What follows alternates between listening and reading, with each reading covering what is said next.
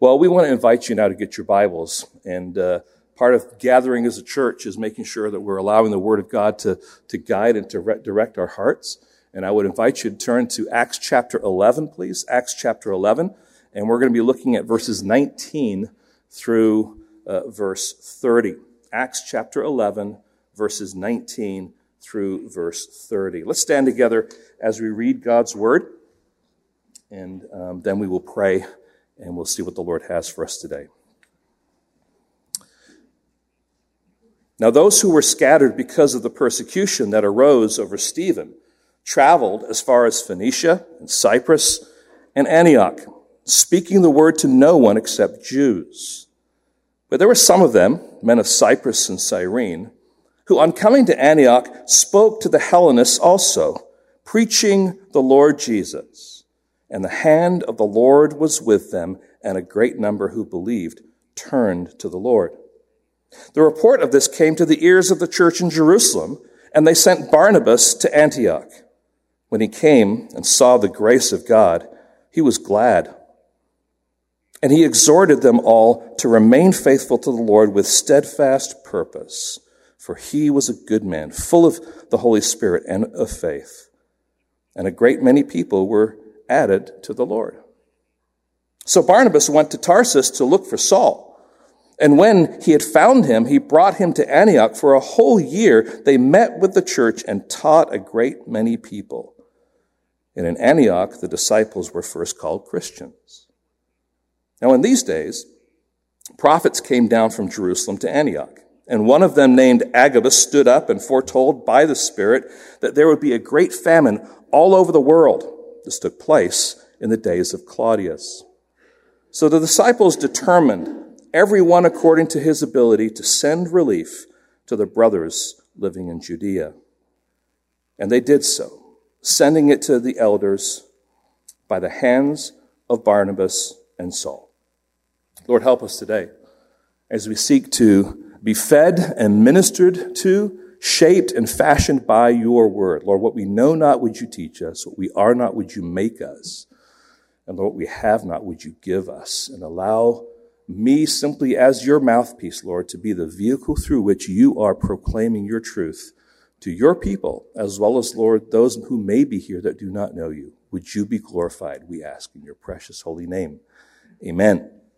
Thank you. You may be seated. Uh, as many of you know, I'm a soccer fan, so my beginning illustration is going to be a soccer illustration, but it's probably one that you are aware of. Because one of the most infamous goals ever scored uh, in the world um, was scored by a man by the name of Diego Maradona. And it was during the, uh, the 1986 World Cup game between Argentina and England. And what happened was Maradona, he's a little guy, and he was weaving through the, the English defense or midfield, I should say. He got to outside the box, passed it off to a fellow player, and an English defender got in the way, and the ball looped up way high in the air. And basically, uh, Maradona jumped up to get to, to head the ball. The British goalkeeper, Peter Shilton, went up to, to save the ball, and Maradona took his hand next to his head and knocked it into the goal. Of course, everyone could see that it was a handball except for the referee. And the goal stood. And today that whole goal, that whole event is called the hand of God. But friends, the real hand of God is going to be found in our text today. It's the hand of God who continues the spread of his mission to the end of the earth. And so far in Acts chapters 1 through 11, we've seen two developments take place. First of all, the spreading of gospel mission. Christ's work spreading, uh, uh spreading the gospel from Jerusalem, Judea, into Samaria and then the uh, ends of the earth. And then also the unifying of the gospel church. It's not just the, the Jews who are getting saved. Now we're seeing it is the Gentiles who are also coming to faith. And what we found here is there's one church. Not two separate churches, not the Jewish Christians and the, and the, and the Gentile Christians, although we refer to them kind of geographically that way. In God's eyes, they are one. And we've seen that in chapter 10 with Peter's encounter and his vision. And they all have equal status before him. So now, in Acts chapter 11, verses 19 through 30, we come to a short text, but one that encompasses quite a bit of time.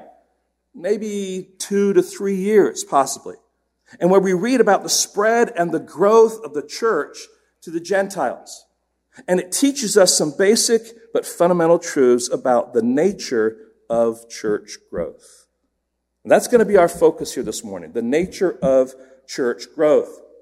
Or to put it a little differently, it asks the question how does the growth of the church take place? And so we're going to jump in and we're going to discover three things. Church growth is God's work, church growth is the scripture's work, and church growth is the church's work. And those would be the headline or the, the headings here of our time together. So first of all, church growth is God's work. God is at work, mobilizing, orchestrating, fulfilling his gospel expansion. And I want you to notice four dynamics of, uh, of God's work in church growth. And we begin just by reminding ourselves of his mission, Acts 1 8, where he says, You'll be my witnesses um, in Judea, in, uh, uh, sorry, in Jerusalem, in Judea, and Samaria, and to the end of the earth. This is what he promised, and now it's being realized. The gospel witness started in Jerusalem, it spread to Judea and Samaria, and it eventually finds itself taking root in the Gentile territories. Christ is committed to the unfolding of his mission with the gospel. Secondly, however, we see his movement. And the focus I want to just mention here is chapters 8 through 11.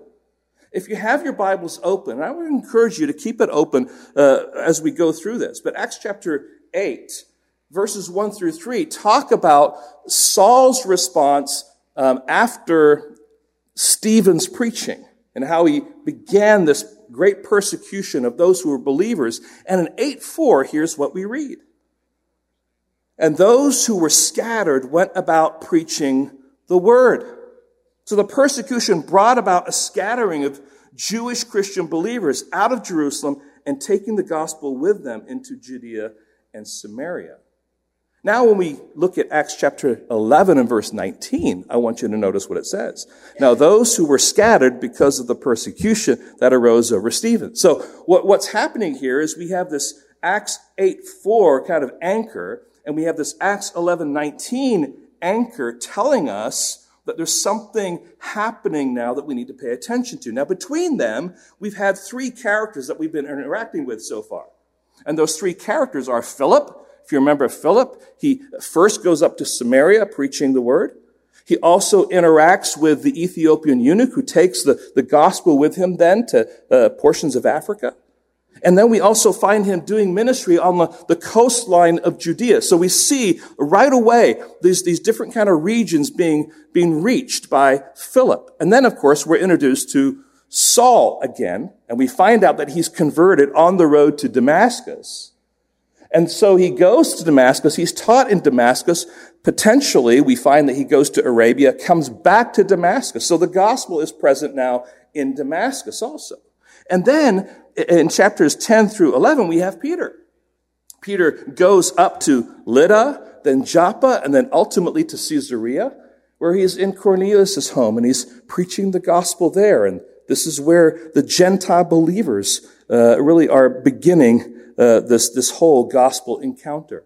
So it's a wonderful story that's happening. But what's, what, what Luke is saying is right now here in verse 11, meanwhile, while all this has been happening, some other things have been happening too. And what he's doing is he's reorienting us back to the scatterings brought about by the persecution after Stephen's stoning. And we see that while Philip has been ministering, and while Paul is being converted in Damascus, and while Peter has been sharing the gospel in Caesarea, the scattering continues in places as far as Phoenicia, Cyprus, and Antioch. It's as if Luke has a camera and he's been focusing in on Jerusalem and, and that region of Judea and Samaria. And now he's lifting it up and he's moving it into some new locations. All this activity has been taking place. And he wants us to see how the growth of the church is expanding. So that's the mission. Then I want you to notice his map, because he's anchoring us here with these, these places, right? The first one is Phoenicia. Phoenicia basically is modern day Lebanon. I have a pastor friend who is from Lebanon. He speaks Arabic, and you dare not call him an Arab. He said, I'm not an Arab. I'm a Phoenician. All right? I mean, he's very, very, you have to know him. Edgar Trabulsi is very, very passionate in how he speaks. I'm a Phoenician. All right? Well, that's where they're from. Uh, this is where the, the cities of Tyre and Sidon once were. Then there's Cyprus, which is modern day Cyprus. I hope you're with me there so far, right? It's modern. It's that island west of uh, Lebanon there. And there, there was a home of Barnabas as well uh, a lar- as a, home of a large Jewish colony. Then we, we kind of jump a little ahead in the story here. There's Cyrene. And Cyrene on the map is off of the map that you have up there, but it's, it's basically the capital of a, of a Roman province called Cyrenaica. Um, it's modern day Libya. Now, it was an intellectual city. It was a city that was well known for its, its medicine, its advancements in medicine. We might know some characters. Simon, the Cyrene, Alexander, and Rufus, all of them from this particular city. Now, all of these regions and cities were heavenly, heavily Hellenistic um, in character, but also had a significant Jewish presence. And our text is pushing us now toward another city, and it's the city of Antioch. Because under the providence of God, Antioch will now be the, the, the mission uh, uh, Gentile focus. It will be the epicenter from which ministry, Gentile ministry, will take place. So the gospel movement has gained ground into Gentile territories, and Antioch now will be the hub of this missionary work all across the Mediterranean. Now, Antioch is uh, in the southeastern portion of Turkey. It was the third largest city of that time, Rome being number one, Alexandria being number two. And in Antioch, they had about 500,000 or so people that lived there, of which about 25,000 were Jews. Now, one of the things to, to note there about, uh, about Antioch is, of course, being a Hellenist culture, there was a lot of pagan worship that was going on there. And that pagan worship happened to be worship of Artemis and Apollo and Astarte. It was a quagmire of moral laxity, cultural prostitution, immorality. It was also a multicultural city. It was multi-ethnic, which included Greeks, Syrians, Phoenicians, Jews, Arabs, Persians, Egyptians, Indians, Chinese. And as I reflected on it, I thought, it's, it's amazing that 2,000 years ago in Antioch, I could order a chicken marsala and pork fried rice with noodles. But this is the kind of city it was. It was multicultural. It was a cosmopolitan city full of religion and gods where Judaism functioned as an exception to the lifestyle of the people. And friends, from a human perspective, because of the city's paganism, it doesn't seem to be the best location for the church to make its space for missionary endeavor. Yet this is the place that God chooses to raise up one of the strongest churches in the early Christian era. Antioch, as, as we'll see, will be a solid training and sending church. A church that would do, we would do well to model after and learn from. A church that was committed to the gospel to gospel witness and to gospel growth. So that's, that's the map. And there's a lot to take in there, isn't there? But this is the spread. This is how God is working. But finally, I want you to notice one of the other reasons why this, this is God's work is because of his muscle. And what I'm saying by that word muscle is, is I want, I want to pay attention to the, the, the demonstration in our text of God's power to accomplish his mission. You probably saw this already in the title of the sermon as well as in the text. All this is happening because of the hand of the Lord. This is an expression that refers to God's sovereign providence and power. He is behind the gospel movement spread and conversions. It is an expression found in the Old Testament. That describes God's providential power to, to carry out something through a chosen vessel. And it is used to describe God's active presence with Judah, with Ezra, with Nehemiah, with John the Baptist, just to name a few. So this is his muscle. The hand of God is at work. Secondly, the grace of God at work.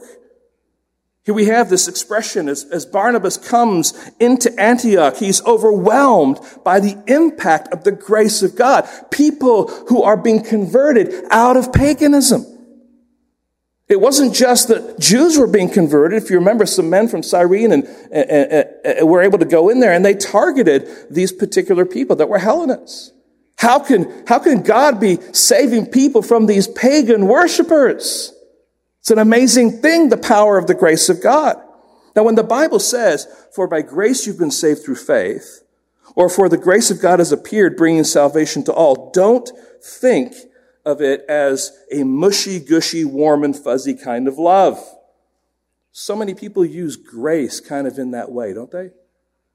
But I, I want you to think of grace as a divine kindness and power that pursues people, convicts them of their sin, changes their hearts, and orients them to Christ.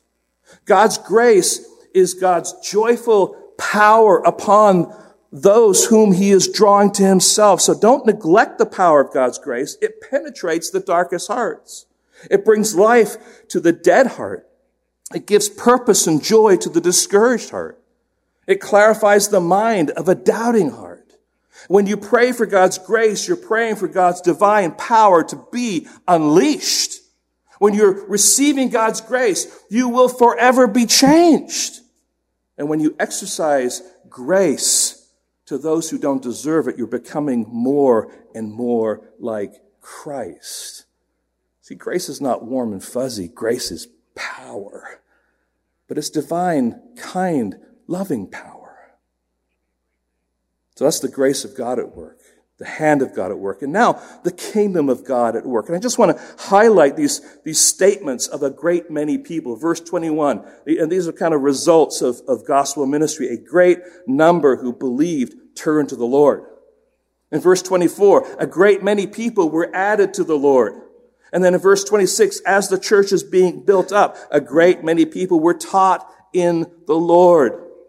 You see, what Luke wants us to see first, friends, is that the church growth is first and foremost God's work. Now, we don't necessarily see Him, but we see His effects. We see His influence. We see His, His opening of doors. He is behind His work. He's orchestrating it. He's in the middle of it. He's accomplishing it. He's always the unseen sovereign backdrop to all church growth. He moves people from countries and cities and regions uh, through persecution in order to accomplish his mission of church growth. In, in a more modern kind of way, he is the divine GPS that is driving the Google map of gospel growth. See, he's behind it. It's the Lord's work. It's his work. He is the one that accomplishes it. He's the one that makes it happen. This is how church growth takes place. We don't say, God, I know what you say, but we're going to do it our way. No, that's, you're going to have growth, but it ain't going to be church growth. Right? God is the one who's behind it. So we go from, it's God's work. Secondly, in this passage, church growth is the scripture's uh, work. So with this backdrop of the hand of God, this text is drawing our attention to the essential seed of church growth. That's the seed of his word. And Luke describes three different phases of word ministry that produces or are essential to church growth. The first one, is found in verses 19 through 21. And I want you to notice uh, down in verse 20, but there were some of them, men of Cyprus and Cyrene, who on coming to Antioch spoke to the Hellenists also, preaching the Lord Jesus Christ. So it's this word preaching, uh, whereby the church is established. Now, preaching in the Bible, is a number of different words that are translated preaching, but usually when we think about preaching, we're thinking about the word kerusso, which is more a, a demonstration of what I'm doing right now, a herald, someone who's proclaiming. This word here translated preaching actually comes from euangelio, which means to be an evangelist. And so what's happening here is that people, these men, are moving in different territories and they are speaking the good news. And this, this, this uh, evangelism word is, is really not thinking so much about large crowds. It includes that, but it's, it's really talking about smaller groups or, or one-on-one encounters. And it's often used to describe the testifying of, of, of gospel, of the gospel in those kind of smaller senses. And friends, that clearly fits the context here because it is the ordinary believers driven out of Jerusalem that are doing the word ministry declaring the truth of the gospel. Now, what is the truth of the gospel that they're declaring? Well, using Peter's kind of explanation from chapter 10, let's just divide it into three parts. I'll be really brief here. The, the, the, the message of the gospel is this Jesus is Lord. And again, you got to think about a Hellenistic culture where it was what? Caesar is Lord. They're saying, no, Jesus is Lord. But then there's the facts of the gospel that he was arrested as an innocent man, put on trial for crimes he did not commit. He was crucified. He was buried and he rose again and he was exalted to the right hand of the Father. Those are the facts of the gospel. And then there's this meaning of the gospel that Peter talks about. That Jesus is the judge of the living and the dead, but the wonderful truth is the fact that that judge also grants forgiveness for those who believe. This is kind of like the nutshell of what the gospel's all about. So, friends, we must not embrace this often uh, accepted but faulty idea that can, it can creep into the church that's, that basically says this it is the pastors and elders who are supposed to be the evangelists. And we, the church, are here to support them, to help them. We'll throw them money. We'll give them this and that, the other. But they're the ones that are actually going to go out and speak the word of the gospel to people. I mean, we pay them to do that. Friends, we as pastors and elders, we have a responsibility to evangelize, but it's all of our responsibility. It's the church's responsibility to do those things. So let's not get caught up in that, but let's remind ourselves that all of us can be evangelists in that sense. God's calling us to do that. Now notice they went first to the Jews the people that they were naturally affiliated, presumably in the synagogues, which seemed to be the pattern. This was a natural strategy to go to their own and explain Christ from the scriptures. But then we read that some from Cyprus and Cyrene turned their attention toward the Hellenists. And of course, that word Hellenist means Greek, which really is talking then about the non-Jews, the Gentiles, right? So we have Jewish Christians now evangelizing Gentile pagans. Now, just again, put that in your thinking. That may not seem you know, too surprising to us as we're going through it here, but in this context, this is huge. And the fruit of all of this we find in verse 21. And the hand of the Lord was with them, and a great number who believed turned to the Lord. Isn't that wonderful? Now, friends, you can do evangelism. You have the gospel. You are witnesses. It's not about your gifts. It's not about your wisdom, although we ought to all be growing to make sure we have a better grasp and I would say a better way to explain the gospel or to interact with people with the gospel. But it is about the power of the gospel at work through weak vessels. We're all weak vessels, friends. All of us. Just look around. You're looking at weak vessels. Standing on this platform doesn't make someone an unweak vessel. Still weak vessels. And, and it's not my power that gets people saved. It's not some big preacher's power that gets people saved. It's the Holy Spirit working through His Word proclaimed.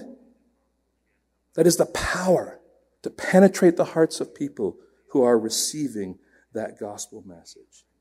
So wherever you go, At school, at work, the hospital, on BART, at the dentist.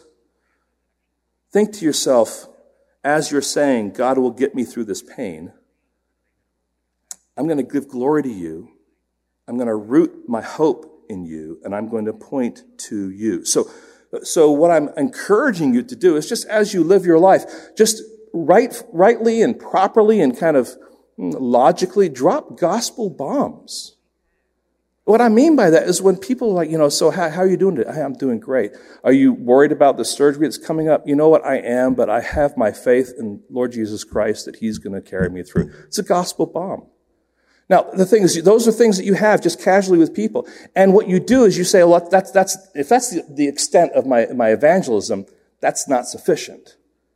That gospel bomb then provides opportunities for doors to be opened and to walk through and to be able to talk more deeply about the gospel with that individual. But, but naturally, just live your life just dropping gospel bombs wherever you go. And don't be cheesy about it, but just be honest and, and realistic about it. You are a Christian after all. That's what God is calling you to. Now, friends, no matter how much theology you know, as I said, we're all still weak Christians. The apostle Paul told the Roman church, this is Romans 1:16. For I am not ashamed of the gospel, for it is the power of God for salvation to everyone who believes, to the Jew first and also to the Greek. And then a little later in 2 Timothy, he's encouraging Timothy in his, in his mission endeavor as a pastor, and he says, and I'm kind of summarizing chunks of 2 Timothy here, Timothy, don't be ashamed of the testimony about the Lord, in other words, the gospel, but guard it, follow it, and trust it, preach it. So, friends, it is through evangelism that the church is established. That's point A. Now we're at point B. Secondly, there's this word exhortation. What happens is when the Jerusalem church hears about what's happening in Antioch, they need to send a represent, representative to find out what's going on. And they send Barnabas. I'm so glad it's Barnabas. Such a good guy, right? I mean, we, we've seen already how wonderful he is. And he goes, and as he arrives, he is overwhelmed. He's overjoyed with what he sees is happening because of the grace of God. And we're told there that he exhorts the people. He exhorts them to remain faithful to the Lord with steadfast purpose. This word exhort in this context is to encourage, with and from the word of God. And that is what Barnabas does naturally. He encourages them to do two things, right? Let's divide them up. We'll take the latter end first. First of all, to be devoted or resolved with steadfast purpose. You are now a child of God. There's going to be suffering. Stay in there. Hang in there. Look, look at where you need to go. Follow the Lord. Keep plugging away. Secondly, to remain faithful to the Lord. Don't be drawn away and enticed by the things that are here. Remain faithful. So this word exhort has the idea of moving people's hearts towards action. It has the idea of motivating uh, them toward faith and good works. It has the idea of, uh, of encouraging them to not give up or to give in when opposition or hardship is facing them, but to press on, to endure, and to continue their devotion in the gospel. And once again, this section of word ministry ends with a declaration of God's work being accomplished. Verse 24. And a great many people were added to the Lord. Now, sometimes, friends, we need a good, loving kick in the pants to get our focus back to where it needs to be. There have been times in my pastoral ministry or just in my life where there have been some dark seasons where I'm struggling, I'm discouraged, I'm having a hard time, and God has used pastor friends or godly friends to come along and to say some things to me that will lift my spirits, to encourage me. And friends, this is also what we are able to do right now with our Ukrainian friends who are suffering so much. I don't know about you, but you know, on Facebook or, or Messenger or different ways, I'm, I'm sending messages to encourage them, letting them know that we're praying for them, letting them know that they're not forgotten, letting them know to, to stick with the, the job of helping people, but being the light of the gospel in the midst of that particular darkness. And this is why we're committed to biblical counseling here at Gateway. Why? Because we want to help people. We want to encourage them not to give up, not to give in, but to press on with a, with a biblical mindset with what is before them. So friends, it is through exhortation that the church of God is encouraged. Now, we come to the third one, and that is the word teaching. This is how the church is equipped. So Barnabas went to Tarsus to look for Saul, and when he had found him, he brought him to Antioch. For a whole year they met with the church and taught a great many people. And in Antioch, the first uh, the disciples were first called Christians. So here's Barnabas, and he goes now and he finds uh, Saul, uh, who we know as Paul, and he convinces him to come back to Antioch to join him in a ministry endeavor there, where together they will meet with the church and teach a great many people. All right? The word used here for teach is the word didasko, which has the, the idea of instruction, a, a passing on of knowledge, sometimes translated precepts, instruction, or doctrine. So what we have taking place here is a commitment to theological growth, a commitment to discipleship in their walk with the Lord. This is the ministry of the word through teaching, the deliberate and purposeful growth in the study of God's word over time. Now, we might say, um, what, what might we say they have been teaching? Let's just kind of reflect a little bit on that. I jotted a few things down here. I'm sure you could add a few. But I'm sure they were teaching them about the structure of the scriptures, meaning the Old Testament scriptures, how they work together, various themes or motifs in the scriptures lamb, sacrifice, covenants, redemption, sin, forgiveness, reconciliation, judgment, things like that. The character of God, who He is, what He's like, the Trinity, the fact that God is sovereign, He's omniscient, Christ in the scriptures, the nature of the church that flows out of the scriptures, the role of the family, all, all, these things. These are all foundational things. Why? Because the goal here is to equip this church. It's to build this church up. And what we see then is that there are three separate aspects of word ministry, which will become, friends, the essential ingredients in faithful expositional preaching. So I, as a pastor, want to make sure that in my sermons, these things are present. First of all, evangelism. There's always a need to point to Christ and the gospel from the text that's being studied. If we're not pointing to Christ, we're not being faithful in that preaching moment. Secondly, exhortation. There must always be a call to keep growing and to live our lives for the Lord, no matter the circumstances. God is saying you can face this trial. You can uh, endure this suffering. You can talk to that person. You have the ability. Keep on living for the Lord. It's all exhortation. And then there's edification. There must always be the teaching of God's word. What God is saying, what it means, how it ties together, what He expects of us. And friends, you see, as church, as church growth is happening, these three dynamics of word ministry are all at work, aren't they? There's the evangelism. There's this edification. There's this equipping. And, to, and, and friends, we, we must also say this is essential for a healthy church. Because a healthy church needs evangelists. Those who love to meet with people, talk with them about Christ and the gospel, and lead them to the Lord. A healthy church needs encouragers who, who write letters, Send cards, post good gospel memes, right? Compose emails encouraging people to press on for the Lord.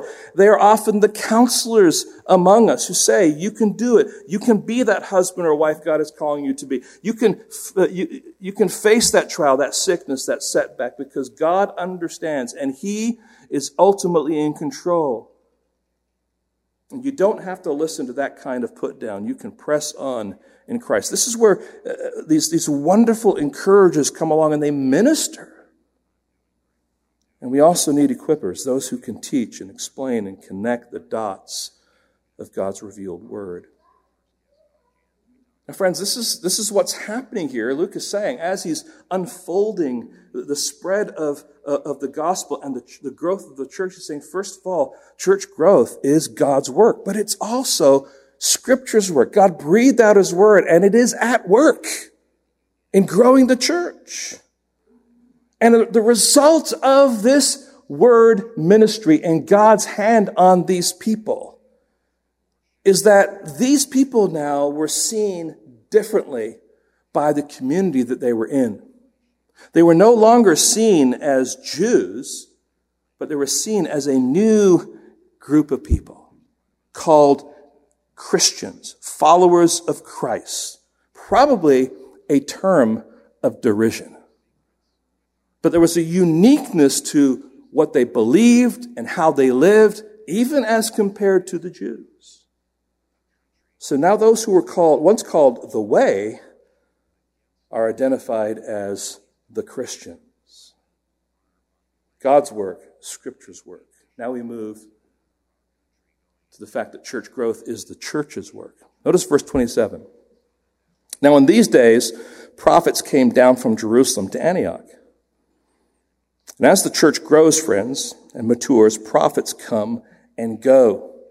But this time, a prophet by the name of Agabus comes and he stands up to speak. We need to say just a couple of things about uh, a prophet. What is a prophet in particular? What is a prophet? How is he functioning in the New Testament? Well, first of all, a prophet is one who speaks the word of God for God, right? We, we could say he is a prophet who speaks on God's behalf.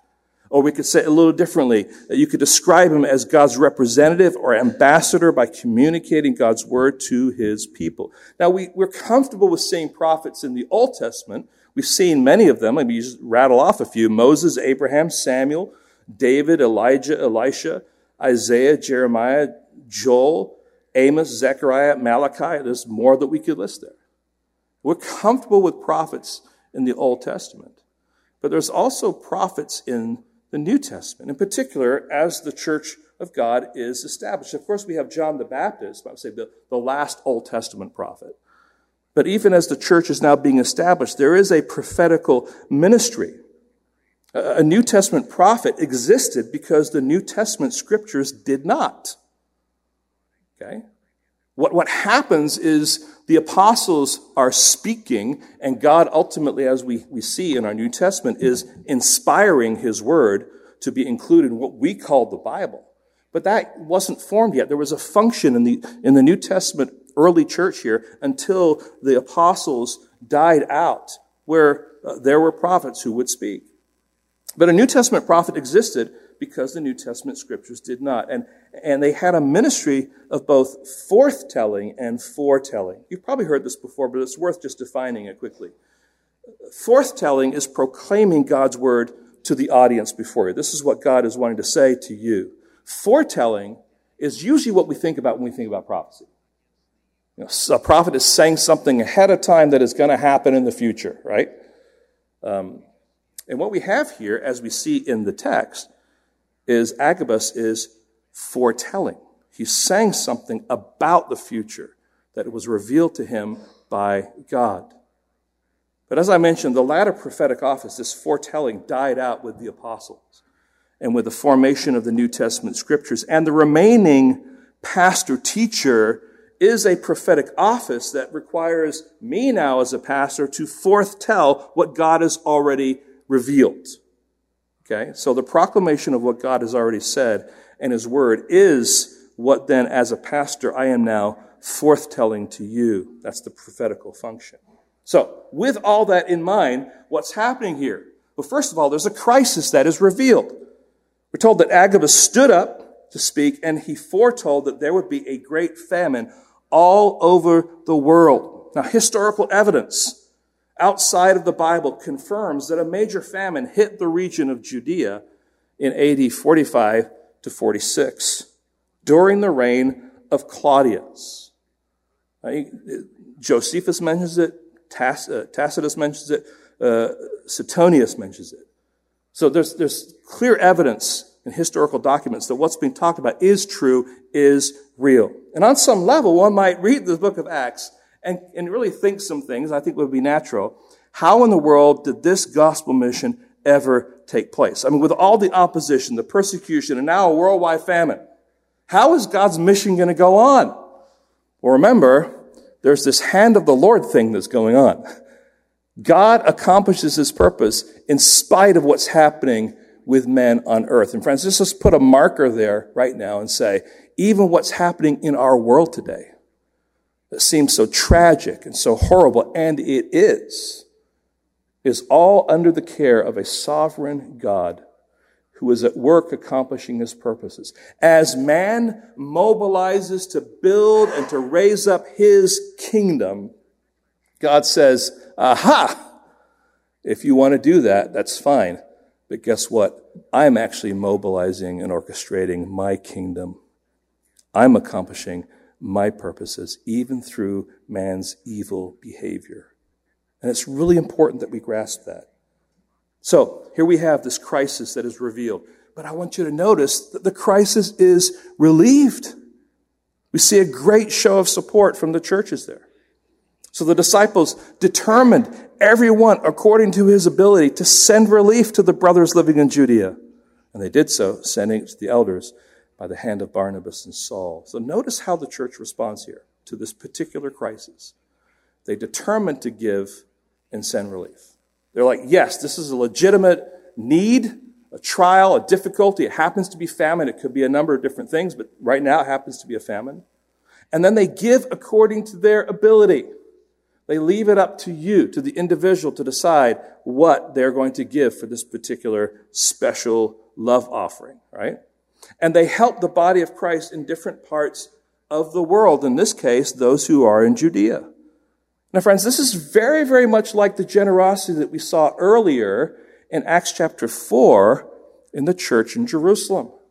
Let me read that. Acts chapter 4, verses 34 through 35. There was not a needy person among them, for as many as were owners of lands or houses sold them and brought the proceeds of what was sold and laid it at the apostles' feet, and it was distributed to each as any had need. And friends, such generosity is one of the marks of the true church. You see it in Jerusalem. We're seeing it now in Antioch. These two epicenters, these two places where God is building up his church. And friends, this is one of why one of our commitments uh, when we come to missions is that we don't just send money to an individual that we really don't know. We want to establish ministry partners around the world. We want to know that if we're, if we're sending money or if we're going to help, that we're going to actually help with a particular need. We want to have mutual fellowship and edification.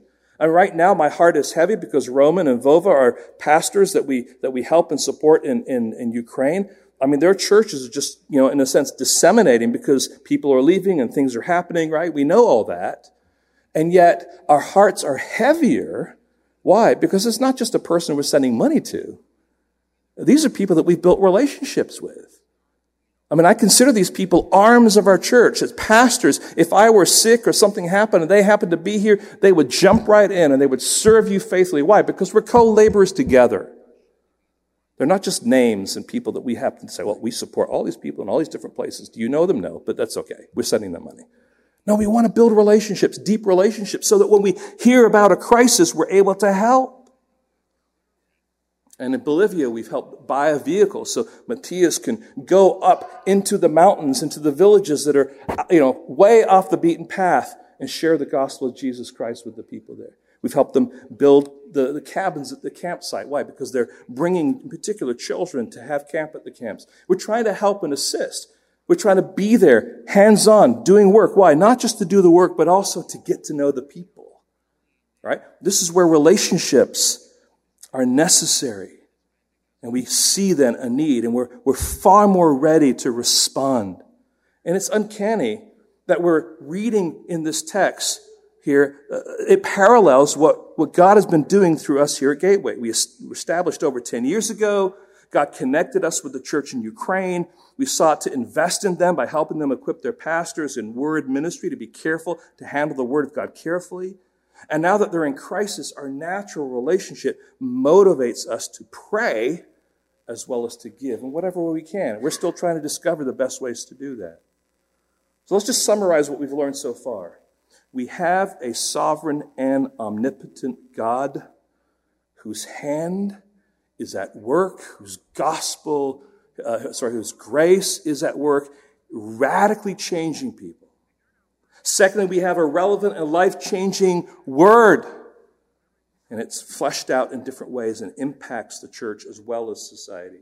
We are called to be united and compassionate and generous as a church as we see and we hear about needs of our partners in ministry. It's a wonderful kind of snapshot of what a church should be like. And let's just think now as we bring our thoughts to a close.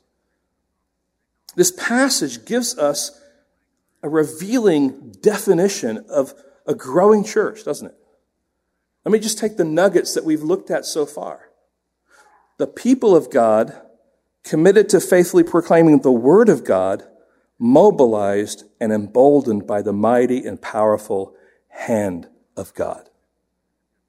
I mean, what a wonderful mission statement that is for us. Now we have our own mission statement, but I'm saying this is, this is consistent.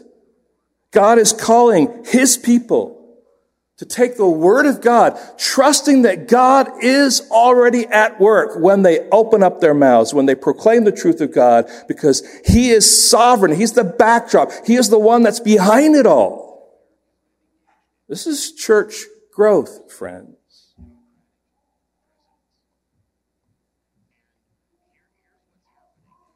Alexander the Great once learned that his army was another, uh, in his army was another soldier whose name was also Alexander, but was also a notorious coward. And so Alexander the Great, who conquered the world when he was just 21, called the soldier before him and said, Is your name Alexander, and are you named for me?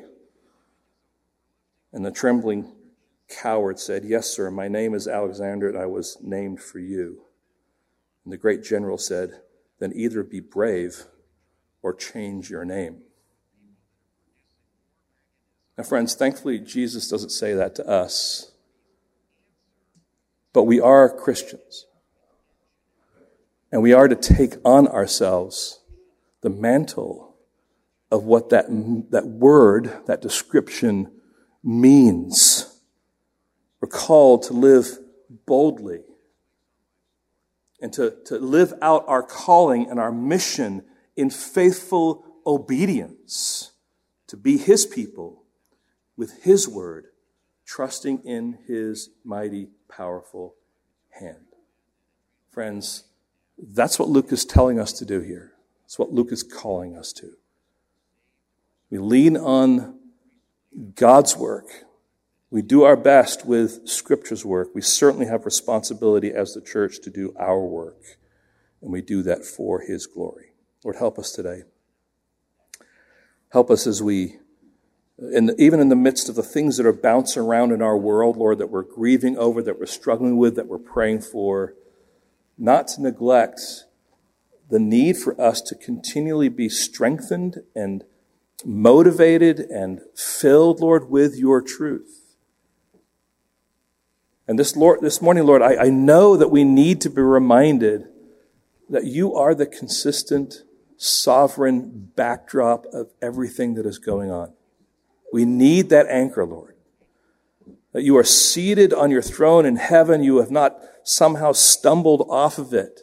And although there's chaos here on the earth, Lord, you are completely stable in heaven, knowing what you're doing, Lord. We need to be reminded of, of, of who you are and what you are doing, Lord, in, in mobilizing and orchestrating, um, Lord, the, the, the furtherance of your mission and your kingdom. And Lord, we also need to be, be reminded, Lord, of just the wonderful beauty that we have, Lord, and that is your word.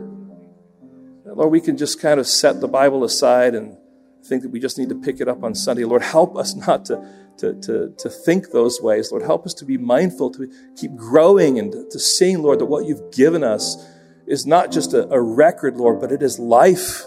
It's what we need. It's what, Lord, you work through.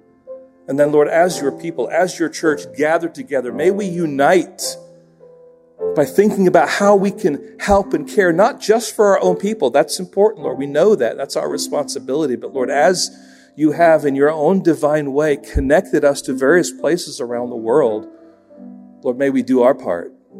When we hear a need, we hear a crisis, Lord, to, to see what we can do, Lord, to help those people in need. Lord, this is what it means to be a church. This is what gospel growth looks like.